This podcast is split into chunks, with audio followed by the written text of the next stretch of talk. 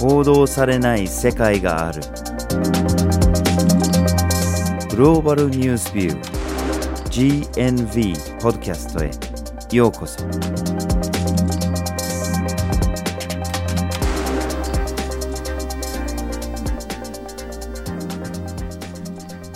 バージル・ホーキンスです。岩根あずさです。今回のポッドキャストのテーマはプロパガンダ。アメリカ発日本着ですはい。今回はプロパガンダをテーマにお伝えするんですけども、今回、次回、そしてその次と3つのエピソードで連続してプロパガンダだったり、情報、もしくは偽情報、そしてそれらがどのように広まるのかということをテーマにお伝えします。そしてこちらに関してなんですけども、GNB の記事でもプロパガンダ、偽情報、偽情報対策というテーマで2023年の2月と3月に記事がアップされていますので、ぜひそちらも合わせて読んでいただければと思います。はい今回は世界におけるプロパガンダをまんべんなく取り上げるのではなく、まあ、今回のタイトルにありますようにアメリカ発日本着っていう点から着目するんですねでプロパガンダっていう概念は昔からもちろんあるんですけれども、まあ、近年欧米や日本など西側政府の中である意味流行っていると言ってもいいのかもしれません。でそれはプロパガンダっていうのが我々が直面している脅威だと。対策を取らなければいけないんだと。だけれどもその裏側でいやちょっと待ってこれは言論の自由的にどうなのかと。疑問を投げかける声はあるんですよね、まあ、その声がほとんど反映されないんですけれどもあるのはあるんですね。ただ西側諸国で流行ってるプロパガンダの問題っていうのは大抵西側諸国が敵対するような国ばかりの話であって案外アメリカが発信してるプロパガンダっていうのが問題視されていないということも言えると思うので今回はその普段注目されないこの問題を取り上げたいと思います今回のポッドキャストでは、まずはじめにプロパガンダとはについてお伝えして、その次に民主主義と戦争、最後にプロパガンダ普及の背景という3つの視点からお送りします。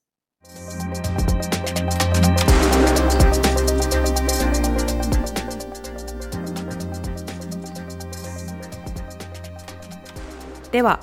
プロパガンダとはについて見ていきましょう。はい。まあ、ある百科事典を見てると、プロパガンダの定義は、世論に影響を与えるために、事実、議論、噂、半端な真実、または嘘の情報を流すこと、というふうに書かれているんですね。はい。なので、嘘っていう情報ももちろん考えられるんだけれども、嘘とも限りません。まあ、その情報の元には、事実とか真実とか、それを元にした場合もありますし、途中から曲がってしまっているものもあるでしょうけれども、ただ、まあ、意図的に取捨選択されたり、あるいは事実曲げられたり、あるいは印象操作が行われているっていうものが含まれます。まあ、これがプロパガンダですね。はい。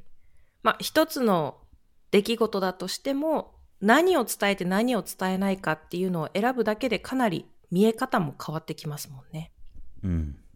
そして実はプロパガンダという言葉は、100年前くらいまでは普通に使われていました。それも、ネガティブなイメージというのが必ずしもあったわけではなくて、まあ、何かこう推進していくであったりとか、こう情報を広めるというようなニュアンスだったとされています。そして、第一次世界大戦が発生した時に、まあ、どうにかしてアメリカもこの第一次世界大戦に巻き込んでいきたいよと考えていたイギリスがたくさんプロパガンダを使ってうまいことアメリカをこの戦争に巻き込むことに成功しました。うん。それくらい影響力のあるものだったんですね。ただ、だんだんとプロパガンダという言葉に付随するイメージというのが悪くなっていって、だんだんとこの言葉が置き換わるようになりました。そして現在、プロパガンダの代わりに使われている言葉というのが PR。これ広報なんかがよく使いますよね。PR 活動、パブリックリレーションズの頭文字を取っているんですけども、PR だったり、もしくはパブリックディプロマシー、日本語で言うと広報外交と訳されるんですけども、まあ、こういう言葉に置き換わって、プロパガンダという言葉はどちらかというと、ネガティブなイメージが強くなっていきました。はい。じゃあ、誰に対して使われるものかっていうことなんですけれども、先ほどの第一次世界大戦の事例で言うと、イギリスの政府の関係者たちがアメリカに対して使われたと。まあ、他の国に対して使ってたっていう部分ですね。で、その時は、言ってみれば、味方の国に対して使ってるわけですけれども、敵視する国に対して使うことも多々あります。はい。しかし他国に対して使うものばかりではありません。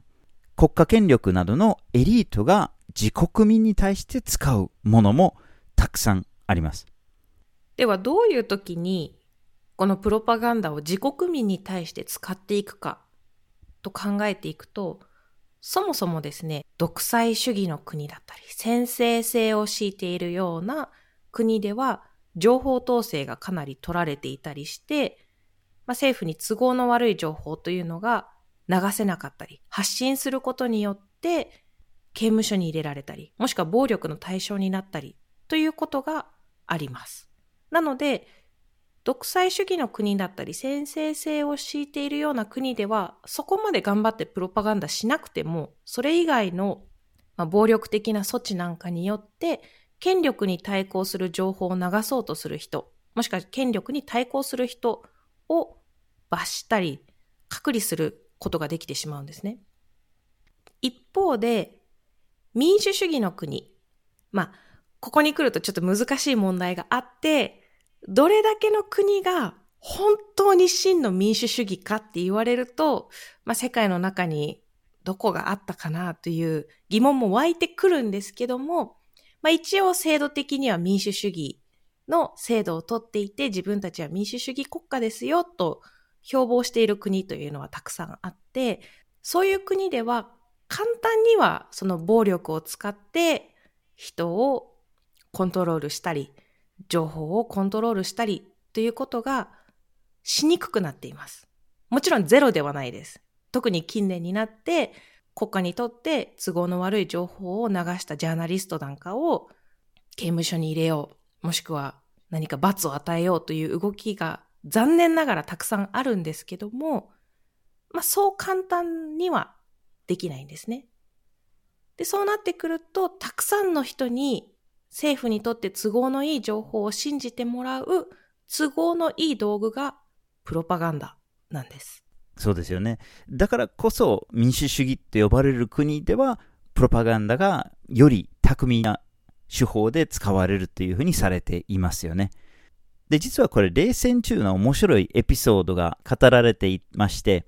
ソ連からの、まあ、政府関係者が視察団としてアメリカを訪れたと。で、訪れた時にもちろんテレビをつけたり、新聞を見たり、アメリカのメディアをいろいろと見たわけですね。うん、で、その時に驚きを隠せなかったと。いや、アメリカでテレビをつけても新聞を見てても結局同じような内容で同じような視点でまるで言論統制されてるかのようなメディアになってるんじゃないかと。ソ連で同じような効果を出すのに我々は人を刑務所にたくさん入れなきゃいけないのに、一応言論の自由がある中で、こんな結果が得られるのって、どうやってそんなできるのかって、驚いてたようですね。はい。で、これがまさにその、巧みな手法のプロパガンダだっていうふうに言うことができるのかもしれませんね。はい。とはいえですね、やっぱりプロパガンダというと、まあ、西側諸国に対抗している国々が使ってる何かこう、悪いことなんじゃないのっていうイメージが強いかなと思うので、最近西側で使われたプロパガンダの事例というのをぜひ紹介したいなと思います。うん、こちら2021年の事例なんですけども、アフガニスタンでタリバンが政権を取り戻した際に、アメリカは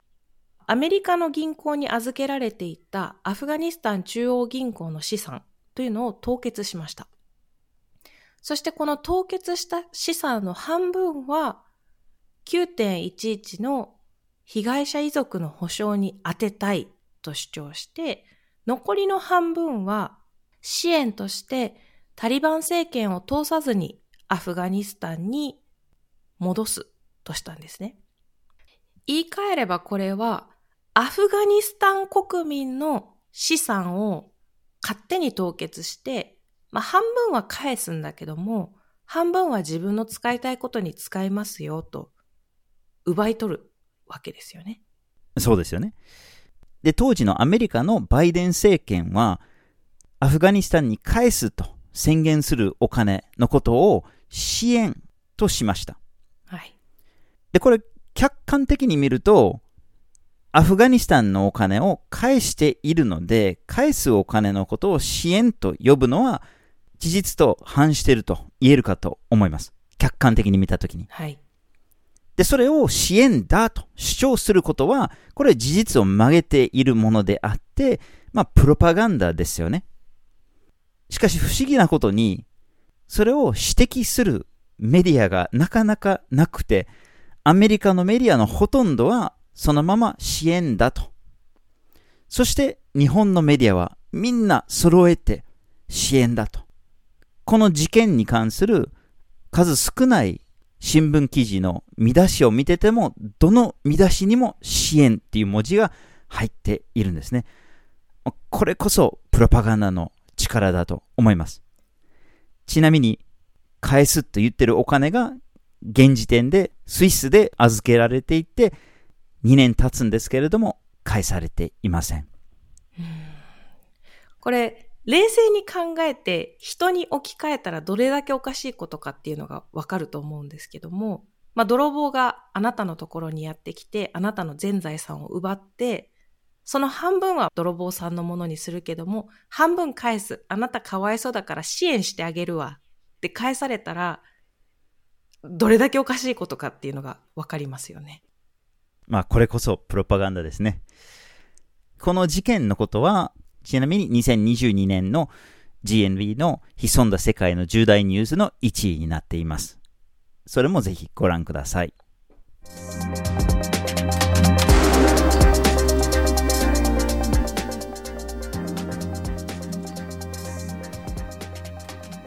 続きまして民主主義と戦争について話をしましょう。はい。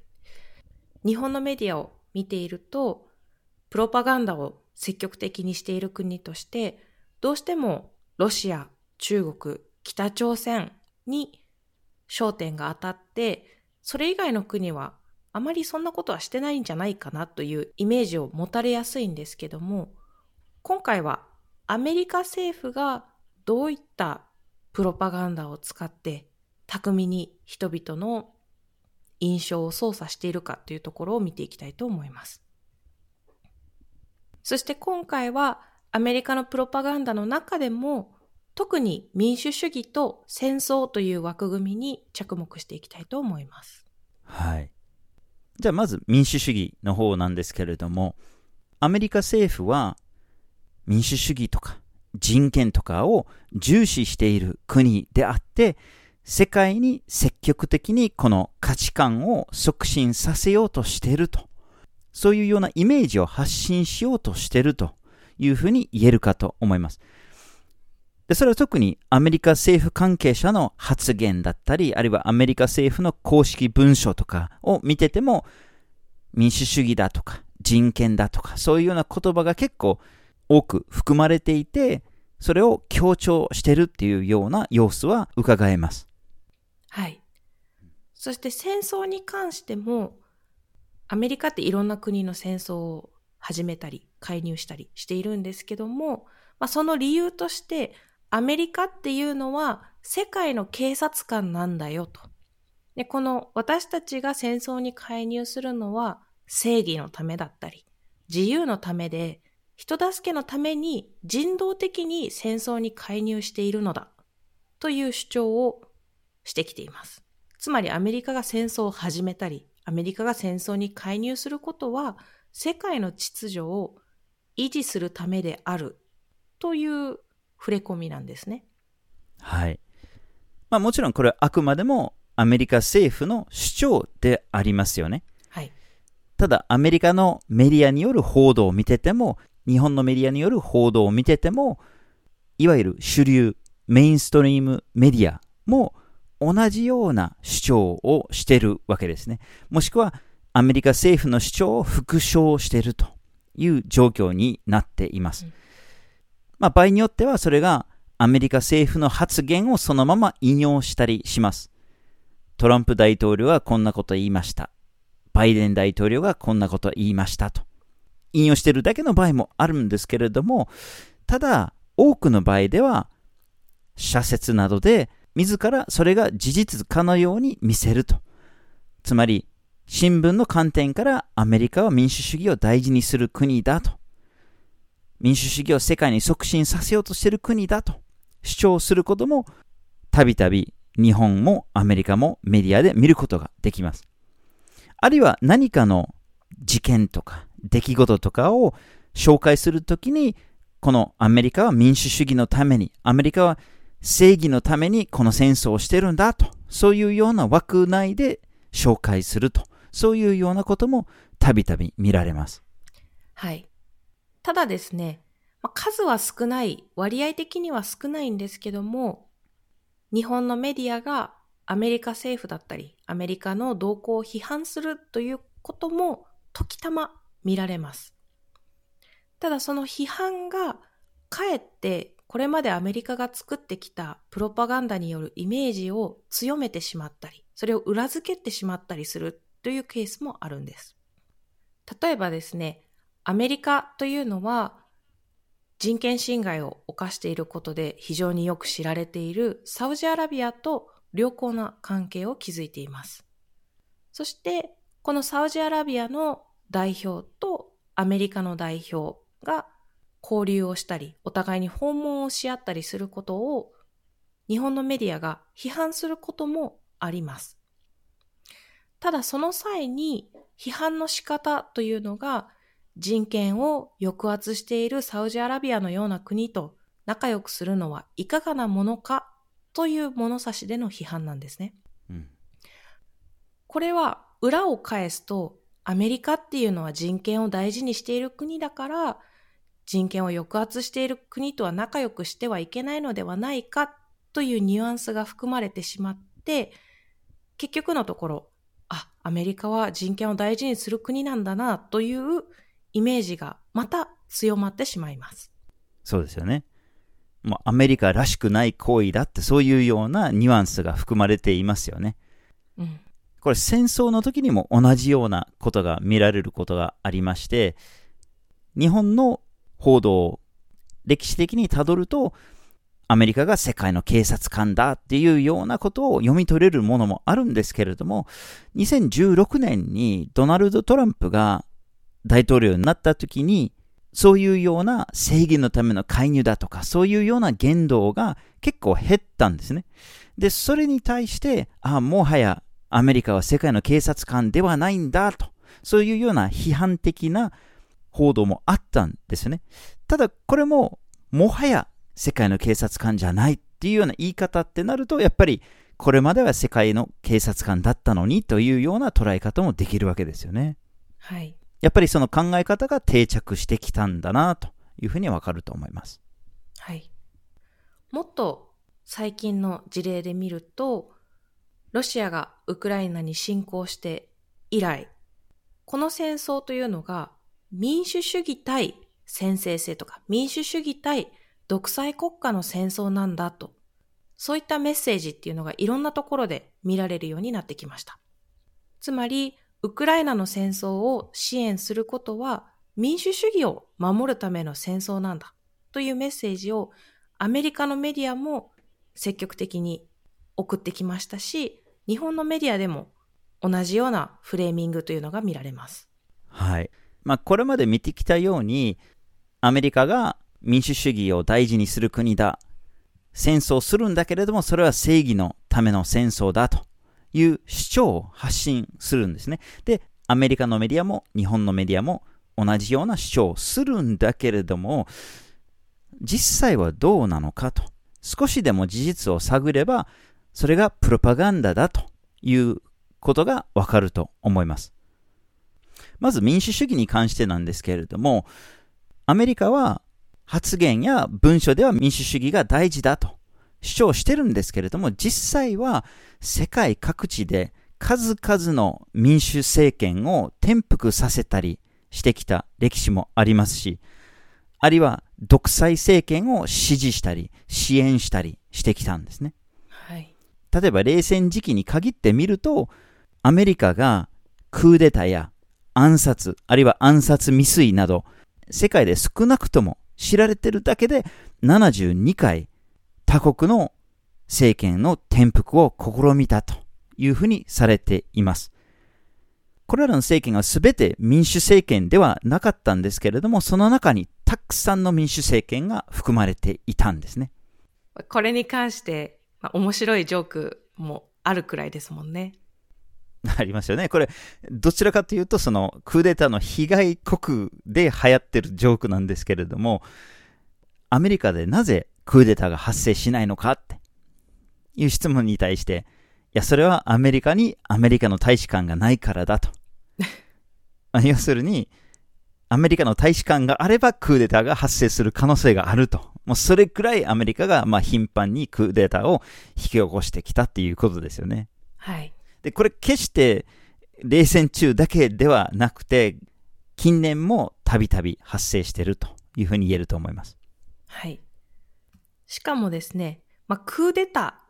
ーを除いたとしても、2000年までにアメリカは他国の選挙に80回干渉してると言われているんですね。うん、この80回という回数も驚きなんですけども、一応国家っていうのは主権というものがあって、他の国家はこの主権を犯してはなりませんよという原則があるにもかかわらず、その原則を無視して他国の選挙にまで干渉をしています。うん、さらに、アメリカは人権を大事にしていますよと表向きには言ってはいるんですけども、世界の独裁国家の73%に武器を提供しているということも分かっています。はい。アメリカは人権を大事にして民主主義を大事にしていると言ってはいるんですけども、まあ、あまりにも言ってることとやってることが違いすぎるな、ということが分かります。ですよね。じゃあ今度戦争についてもちょっとだけ触れましょう。1991年から2022年までの間にアメリカが世界各地で合計251回の軍事介入を行っているというふうにされています。で、これ正義のためだとか、人道介入だとか、そういうような言い方はアメリカ政府はしているんですけれども、アメリカの介入から始まった戦争、これいくつかの戦争だけをピックアップしてて、その戦争が原因で少なくとも90万人の人が亡くなっているんですね。で、これはあくまでも暴力によって亡くなっている人数であって、そうでない人数まで含めると、450万人にも上るというふうにされています。アメリカが仕掛けた戦争、あるいはアメリカが介入した戦争で、これほどの被害者が出てるっていうのは、その死者の大半が一般市民だっていうことも分かっているわけで、決して人道的なものではないっていうのは明らかだと思います。はい。またこの介入を支える巨大な軍事的ネットワークが世界各地にあります。アメリカの国外に配置している軍事基地が少なくとも750箇所にあるというふうにされています。うん、またアメリカはまあ、私たちは世界の秩序を守っているんですよと言ってはいるんですけども、本当にそうなのかっていうところを冷静に見ていきますと、例えば国際機関であるはずの IMF、世界銀行を盾にとって、それを外交的に利用して、まあ、言うこと聞かないのであれば IMF からの支援、世界銀行からの支援を打ち切るぞという態度を見せることも多々あります。これ別に陰謀論とかいう話じゃなくて、これ実は米軍のマニュアルに書かれてるんですね。こういう国際機関を武器にするっていうことが書かれてますよね。はい。また、国際法も無視します。もしくは、平和のため、人道のための条約というのが作られているんですけども、例えば、人に対して地雷を使ってはいけません。クラスター爆弾を使ってはいけません。という国際的な条約も無視して加盟していませんし、国際刑事裁判所にも加盟していません。うん、こういった要素を集めていくとですね、どうやらこの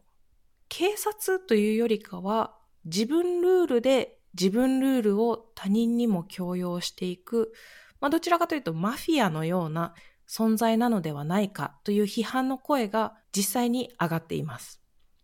もう本当に現実とイメージがこれほどかけ離れているっていうのも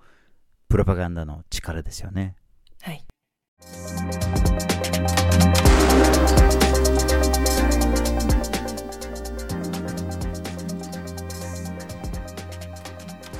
では最後にプロパガンダ普及の背景について見ていきましょう。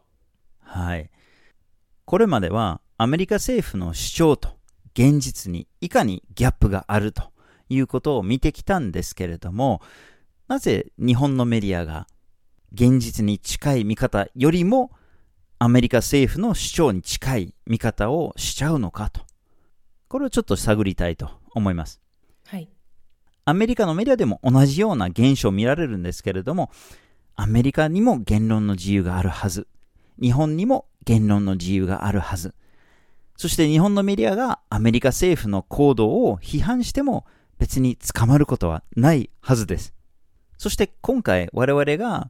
指摘してきたアメリカによるクーデターだったり、あるいはアメリカの軍事介入や紛争による死者数とか、この話は別にどこかに隠れてる情報っていうわけではなく、普通に知られていることっていうか、簡単にこの情報の入手ができるわけです。なのになぜこの入手可能な情報を伝えようとしないのか。なぜアメリカ政府の主張に違反するような内容を伝えようとしないのか。これについて少し話したいです。はい。一つは、もう GNB で繰り返し繰り返し、ポッドキャストでも言っているし、記事にもなっている、メディアというのが、権力や富やエリートに寄り添う存在だからなのではないかと考えられます。うん、本来であればメディアというのは権力や富を持つ者、エリートというのを監視するはずなんですけども、実際のところ、今日本のメディアの多くがそうはなっていない。本来の機能を果たせていないという悲しい状況がある中で、この寄り添う先っていうのが自国の政府や自国のエリートだけではなくて、日本と強い同盟関係を持っている国も寄り添い先の対象になっていると考えられます。うん、まあ、その理由として、まあ、同盟国というのが大切な存在で影響力が大きいからという見方もできなくはないんですけども、もしかしたらその他にもいろいろ理由があって、例えば取材体制として同盟国側、つまりアメリカの政府だったり、アメリカの公的な機関との関係を良好に保っておくことで、取材がしやすくなるということが考えられます。そういうこともあって、公式の発表をそのまま引用して批判することなく、それが報道に乗っていくという流れになってしまっているかもしれません。はい。しかし、日本のメディアが寄り添うのは、日本政府だったり、アメリカ政府だけではないんですよね。アメリカのメディアにも寄り添うことが多々あります。実はこれは最近の GNV の記事でも検証したんですけれども、日本のメディアによる国際報道がアメリカのメディアによる国際報道に影響されていると。で、これはもちろん日本の新聞を読めばすぐわかるんですけれども、例えばニューヨークタイムズによると、AP 通信によると、アメリカのメディアに載ったものをそのまま引用するっていうケースがたくさんあります。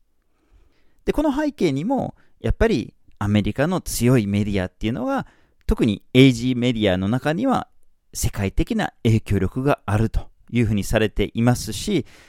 あるいはもうアメリカのメディアが言ってるんだったら、これは別にチェックする必要もないと。もうそのまま引用できる。そのまま転載することができると。まあ楽だし、コストがかからないし、そういうようなことも背景にあるのかもしれませんね。はい。ただ、アメリカのメディアが言っているから本当だろうとそのまま書く。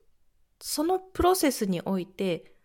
ジャーナリストが何を信じていて、どんな思想を持っているかということも重要になってきます。うん、会社側はニューヨークタイムズが書いてるんだから、うちの新聞でも書きなさいと言っても、一人一人のジャーナリストがそこに何か疑問を投げかける姿勢であったりとか、批判的な態度なんかを持つということも不可能ではないですよね。うん。ただ、そういった批判的な態度だったり、疑問を投げかける姿勢というのをあらわにしてしまうことで、例えば公式の会見から締め出されてしまったり、インタビューができなくなってしまうということも考えられますし、さらにジャーナリストになるようなバックグラウンドを持った人たちの考え方というのがある程度似通っていて、そもそも疑問視しない、批判的に捉えないという傾向があるかもしれません。はい。で、それを少し広げると、ナショナリズムっていう思想とも関連すると思います。まあ、つまり、自分の国とか、あるいはアメリカっていう国の中での、まあ、いろんな社会問題とか経済問題とかっていうのはあるのかもしれませんけれども、世界を舞台にしたときに、自分の国が正しい、あるいはアメリカが正しいと、アメリカが悪い国と戦ってくれていると、正義の戦いにおいては大事な味方だと、そういうような思想が、やっぱり強い側面があると言えます。うん、さらに、ジャーナリズムにおける、まあ、特有の事情もあると思います。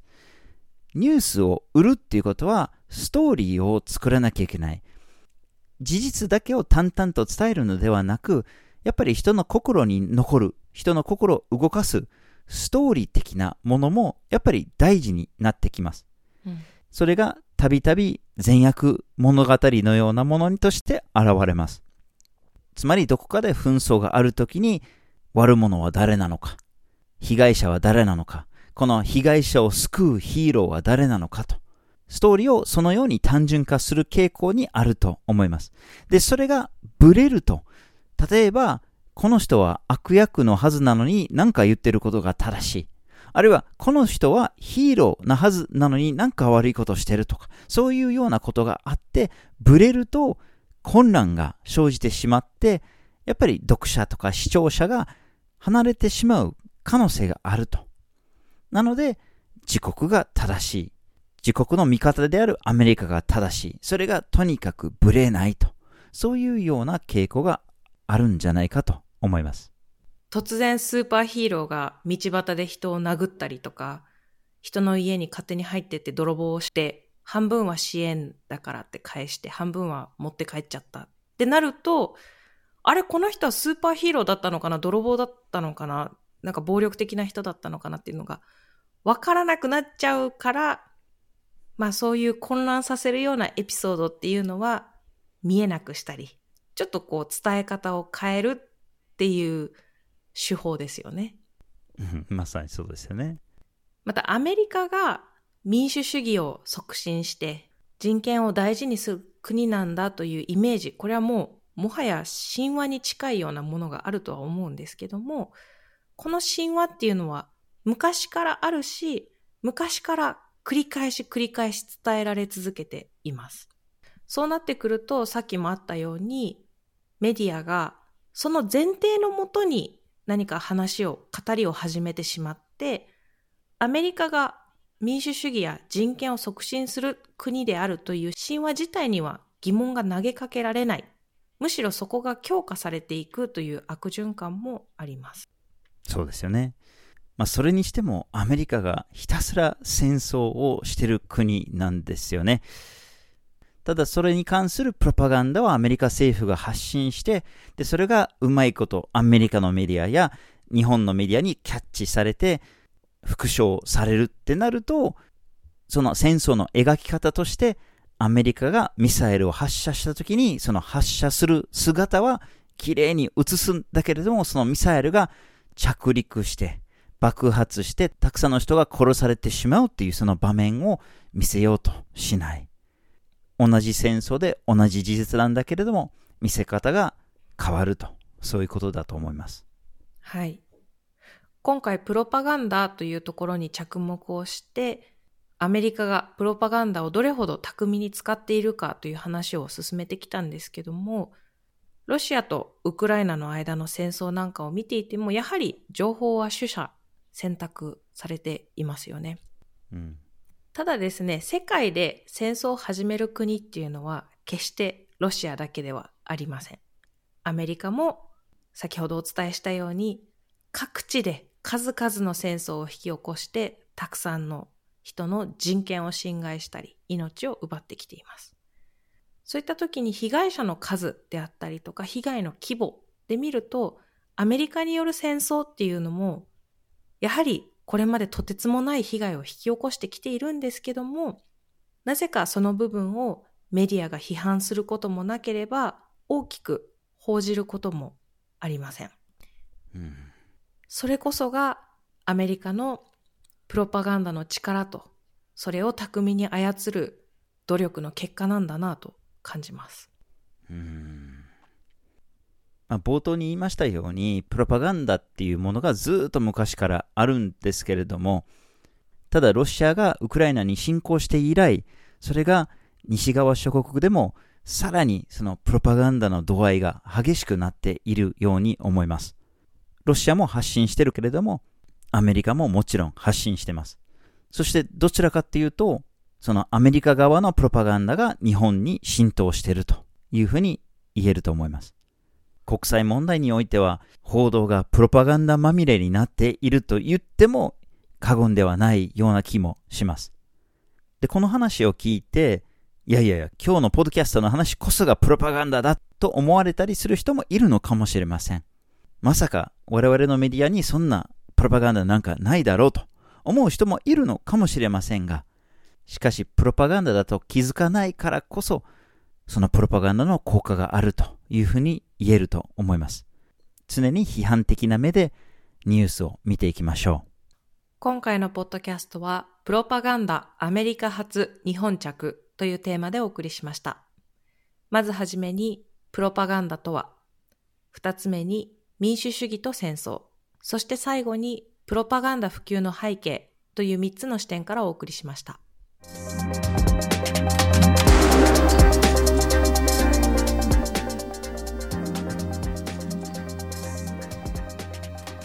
GNV は毎週木曜日19時に新しい記事をアップしています。